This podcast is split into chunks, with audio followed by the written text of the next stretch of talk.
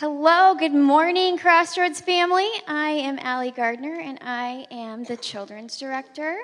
And I always wear dresses, and today I realized that I'm speaking, I don't have a pocket to put a mic in, so I get a handheld today. And I'm so grateful. I'm looking out in this audience, and I'm seeing some kiddos in here today, which God knew exactly which person needed kids in the audience. So I'm so grateful you're here. Welcome, everyone. If you're online, we just want to welcome you. Thank you for being part of the service today. And I know that many of you know a little bit about me. Some of you know that I absolutely love to run. That is like one of my favorite things to do. But I can bet that most of you actually have no idea how that love began. So I'm going to tell you a little story. I was 8 or 9, and I was being mouthy. And I was being really rude to my grandmother, and she smacked me in the face. And I stopped. My grandfather was the one that always disciplined, so when Grandma did, you better pay attention. So Grandma's standing across to me, this little lady, and she's looking up at me. "I'm sick and tired of your attitude. Go get your shoes and meet me outside." So I knew well enough not to argue because she gave me the look. Kids, you know the look, right? When mom and dad said do something? Yeah. So I ran and got my shoes, and when I went back outside, my grandmother was already out there. She'd brought out her kitchen chair. She was sitting in that kitchen chair, sipping her lemon iced tea. She looked at me and she said, "You're going to run from that tree to that bush until I say stop." I started to grumble, and she just run. So I did.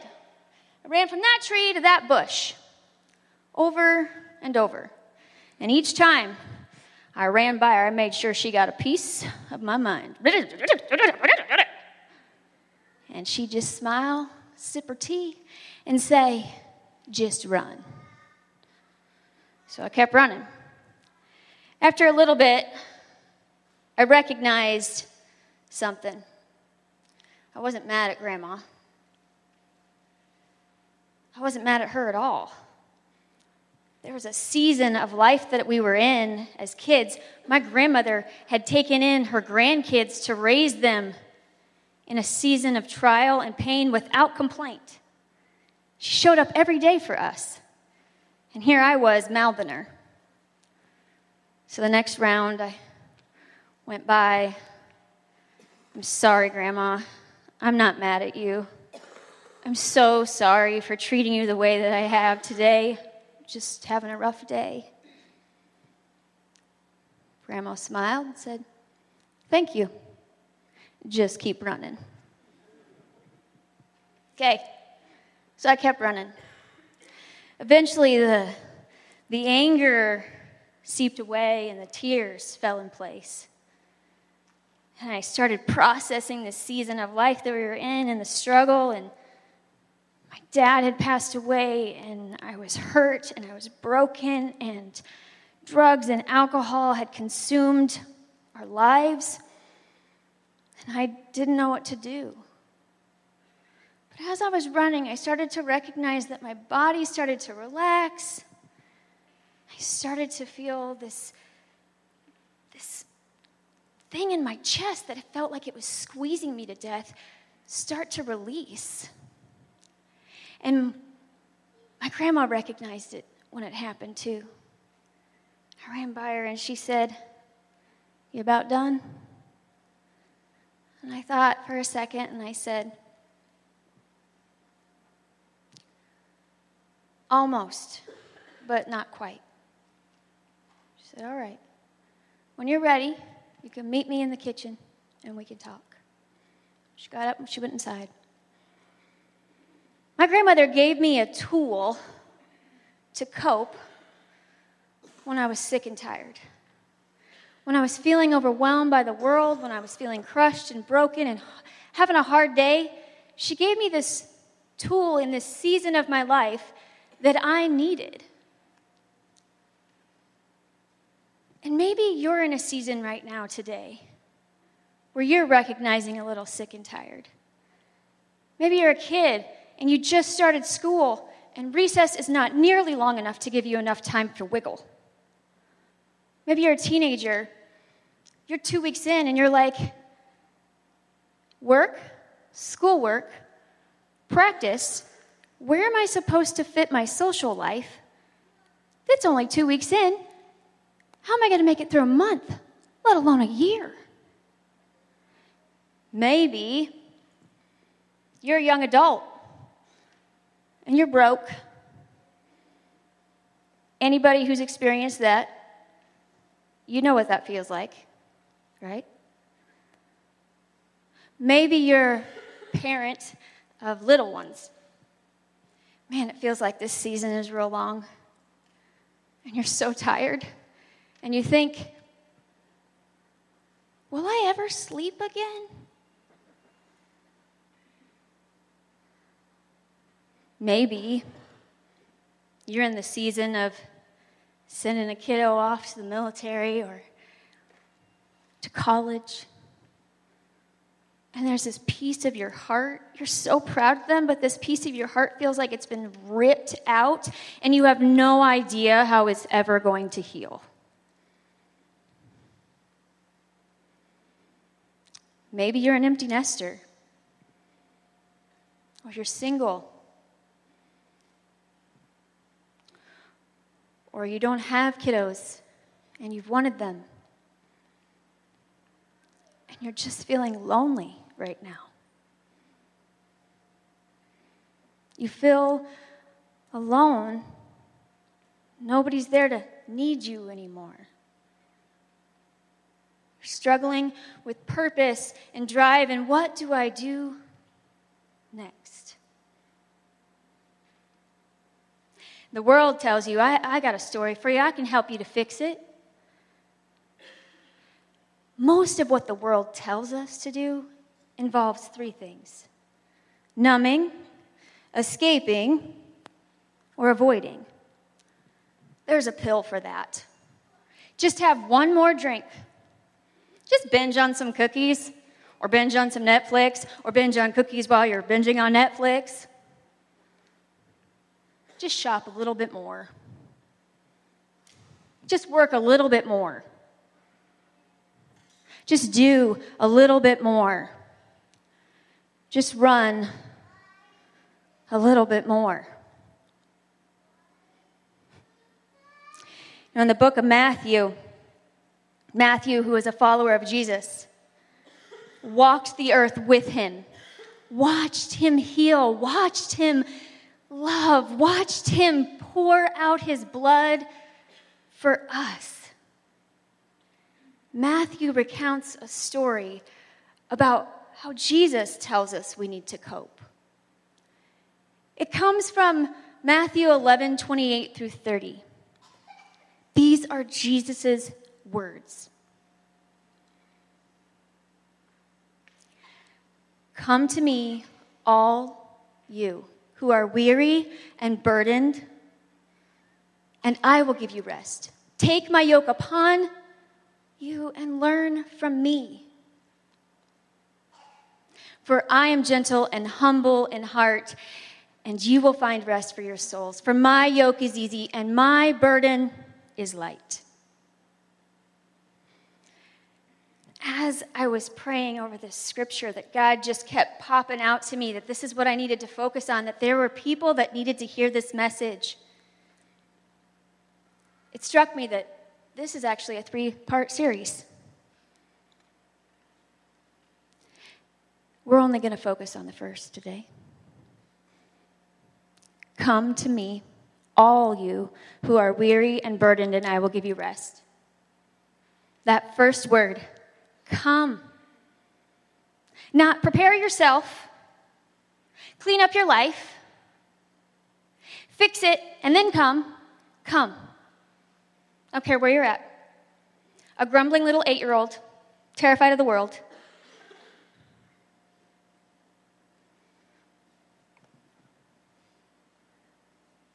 Sitting at home right now on your couch, because you're afraid to come to church, because you've been hurt by church people. Come. All of you. Every single one of you who are weary and burdened.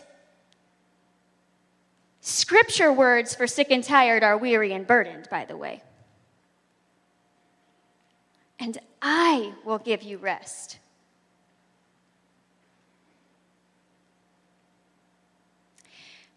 I know that throughout Scripture, there's many stories and examples of people who have felt the same way as us.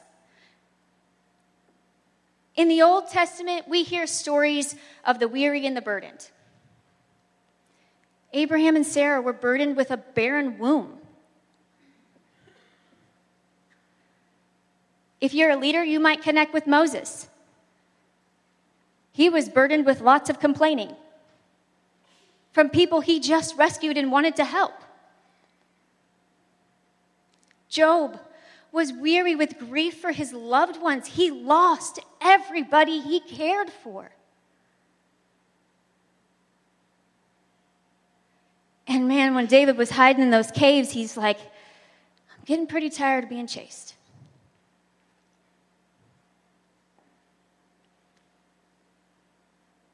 But there is one story from the New Testament that really spoke to me this week.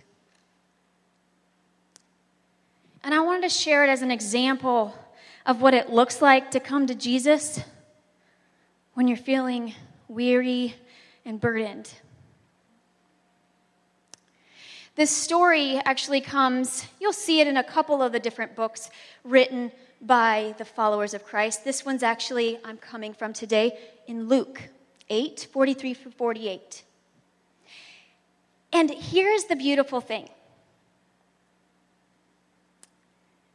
This story we can relate to today because I think we've all felt illness. We've all felt sickness. This story comes to us from a woman who has been bleeding for 12 years. She is sick. She is tired. She is hurting. And at this time, if you were bleeding, you were considered unclean in society. You weren't allowed to be in town. You weren't allowed to touch people. You weren't allowed to be touched. Because if you got touched by that individual who was considered unclean, you too would be unclean, and you had to go outside of society, pushed outside of town and community until you were clean again. This woman had lived on the outskirts of town and had spent everything she had to get well. So not only was she disconnected from human contact, community, people to love and care for her. She was broke. She had no money. She was alone. Now, it was during this time that Jesus, his name is starting to make its way through all of these places because he's doing miraculous things. He shows up and lame men are walking. He shows up and demons are running. He shows up and blind men see. And this woman knew that Jesus was going to be her answer to healing. She was the epitome of sick and tired. And one day, Jesus is on his way to heal a religious leader's daughter who is sick and dying. And as he's coming through this community, this town, all these people are hoarding around him because wherever Jesus went, people are curious. They're wanting to know what is happening. And they want to see some of the things that they've been heard and that have been rumored that is coming with this man. And so all these people are surrounding Jesus, and he's trying to push his way through this crowd to get to Jairus' daughter. And here's what happens. This woman sees this throng of people, and she does the unthinkable. She breaks the law. She pushes her way into this crowd of people because she believes one touch of Jesus, and she will be healed. So she makes her way through this crowd of people, and she reaches out and deliberately grabs the edge of his robe. And in that moment, she felt healing. She knew in that instant moment that she no longer had to be cast out of society. She was clean. Now, in the middle of this joy that I'm sure she's feeling, Jesus stops. And he stops the crowd, and he's like, who touched me? His disciples are following around like, Master? Everybody? Everybody? Like, who are you talking about? Everybody's touching you. And he's like, no. Somebody deliberately touched me. So in my head, I'm imagining this scene where everybody just stops. And this woman who was standing there in this beautiful, glorious moment of joy recognizes, he knows. I broke the law. I touched him. And Jesus already knew. He didn't stop the crowd for himself. He stopped it for her. He needed her to hear and to see that Jesus saw her in her moment of need and pain. And this woman, she collapses in fear at the fate of Jesus, and I'm so sorry. I had to touch you. I've been broken. I've been lost. I've been alone. I've been hurting. I've been sick and tired, and I'm sick and tired of being sick and tired. And I knew one hand, one touch, I would be delivered. I know I broke the law. I was not to be here. I'm not to touch anyone. I'm so sorry. But you've healed me. And in that moment, for the first time in 12 years, this woman experienced unrelenting compassion and grace.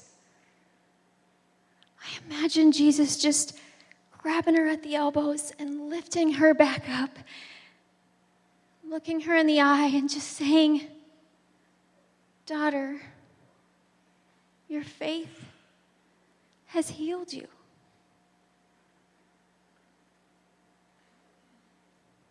For the first time she's been touched in 12 years, it wasn't a brush away.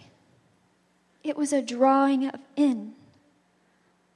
You are here. You are healed. Now go in peace. Man, what would life be like if we experienced that unrelenting grace and compassion in all of our interactions every day?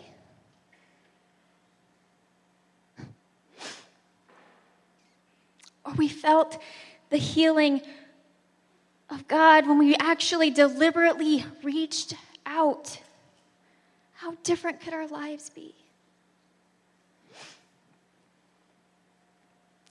I've come a long way since the little 8-year-old running child. But I still need ways to cope, and I still love to run. There were points when I'd go out and I would run 100 miles a month. And I would have conversations with God because after I processed all the crud and I let go of everything, my mind would wander to Jesus and we would have the greatest conversations. I started calling my shoes my come to Jesus meetings. All right, let's come to Jesus today. I'd go out and I'd let my feet beat the street and I'd just get it all out and then I would connect to my Savior. And I would feel that tension releasing again. And the next day, I'd feel it build up, and I'd just go and do it again.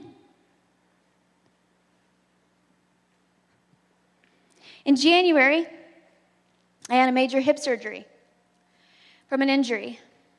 And it was a little more extensive than they anticipated. And the surgeon, actually 4 of them, took that many to convince me that I would never run again. So, what do I do now? There was a particular day I was feeling extremely sick and tired. I can't even walk. I'm in Alaska on the snow and ice and have crutches. That is not a fun thing to do, by the way. And I thought, well, how am I supposed to have my come to Jesus meeting now? Now what? And I remembered this book that I'd read called Two Chairs. In this book, the whole premise is about coming to God, taking deliberate time with Him every day. I do that. I do that already. But now what? And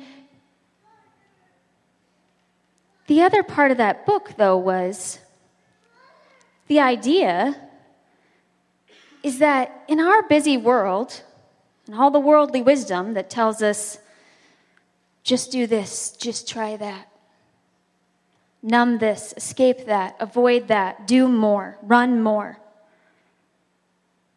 that we're not actually slowing down long enough to take deliberate time to reach out to Jesus.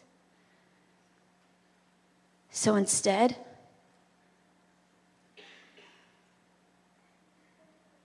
the idea is to pull up a chair for Jesus.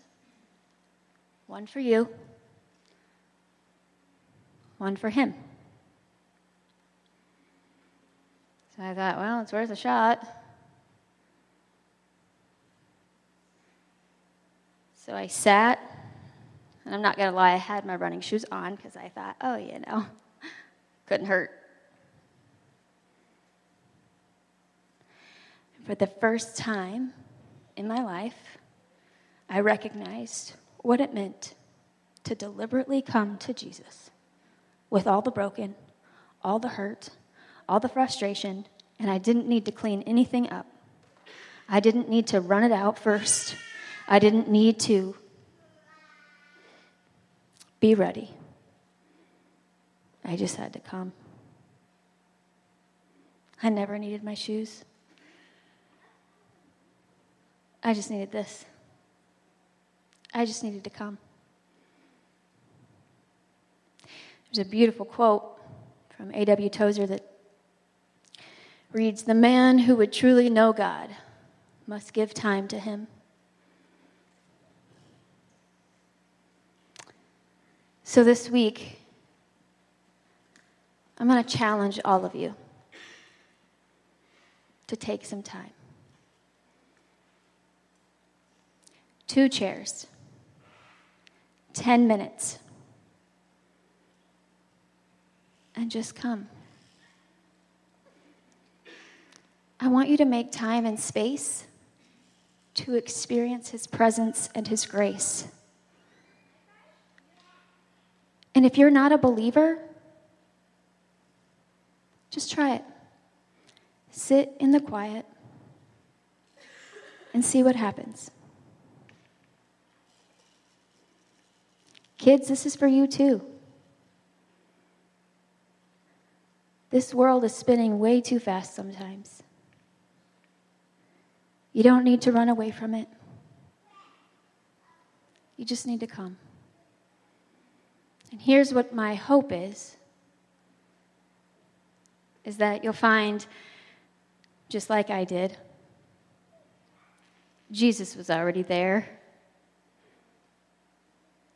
I just needed to recognize it. And it is the best conversation I have all week. Every day, 2 chairs, 10 minutes. And here's what else I know. Jesus will meet you right where you are. The good, the bad, the ugly. He knows it all. But the beautiful thing is, he won't leave you there.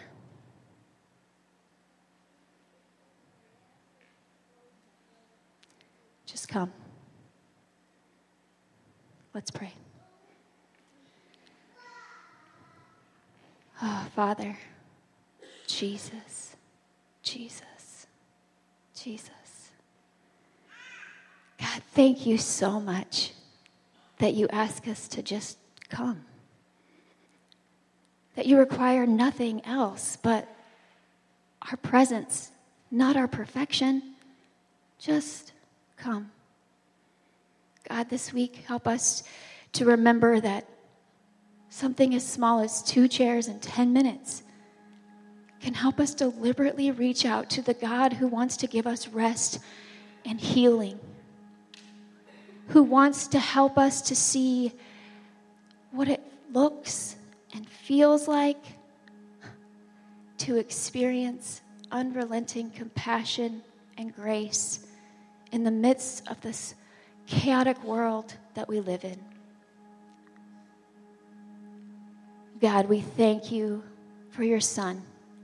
We thank you for your love, and we thank you so much, Jesus, for your willingness